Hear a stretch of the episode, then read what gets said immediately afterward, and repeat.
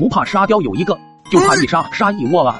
高中的时候有段时间我头疼的厉害，就向老师和宿管大妈请了假。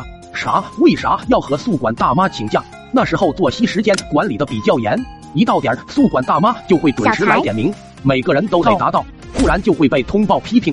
我们宿舍的小律师榜上常客，我脸皮薄，可不想上那个光荣榜。去医院检查回来之后，已经熄灯了，但是也架不住哥几个对我是嘘寒问暖啊。医生给我拍了 X 光片，说没啥事，多休息。小绿一把抢过我的 X 光片，没病，我不信，你指定有点毛病。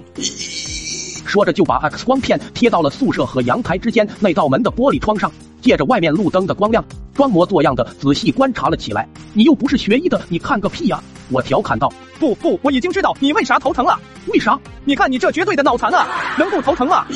你特么的才脑残！室友被他逗得哈哈大笑，真是一片欢乐而又祥和的气氛。得了得了，赶紧睡吧，别把宿管大妈招来了。第二天，小绿气冲冲的回到宿舍，我他妈又被通报批评了。你不是光荣榜常客吗？有啥好生气的？关键是我昨天就晚了那么一会会，他还看见我回来了。哥几个一定要配合配合，我定要一雪前耻。怎么配合？我问道。小绿就和我们说了详细的计划，我们几个沙雕觉得也挺有意思，就答应了。到了晚上，宿管大妈又来查房了，我们在宿舍的地上泼了点红墨水，各自往手脖、眼角、嘴角、鼻孔都擦了点，嘴里含了个泡腾片。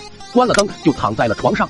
宿管大妈进来以后问怎么不开灯，没人回应她，顿时就有点纳闷，又喊我们的名字，还是没人回应。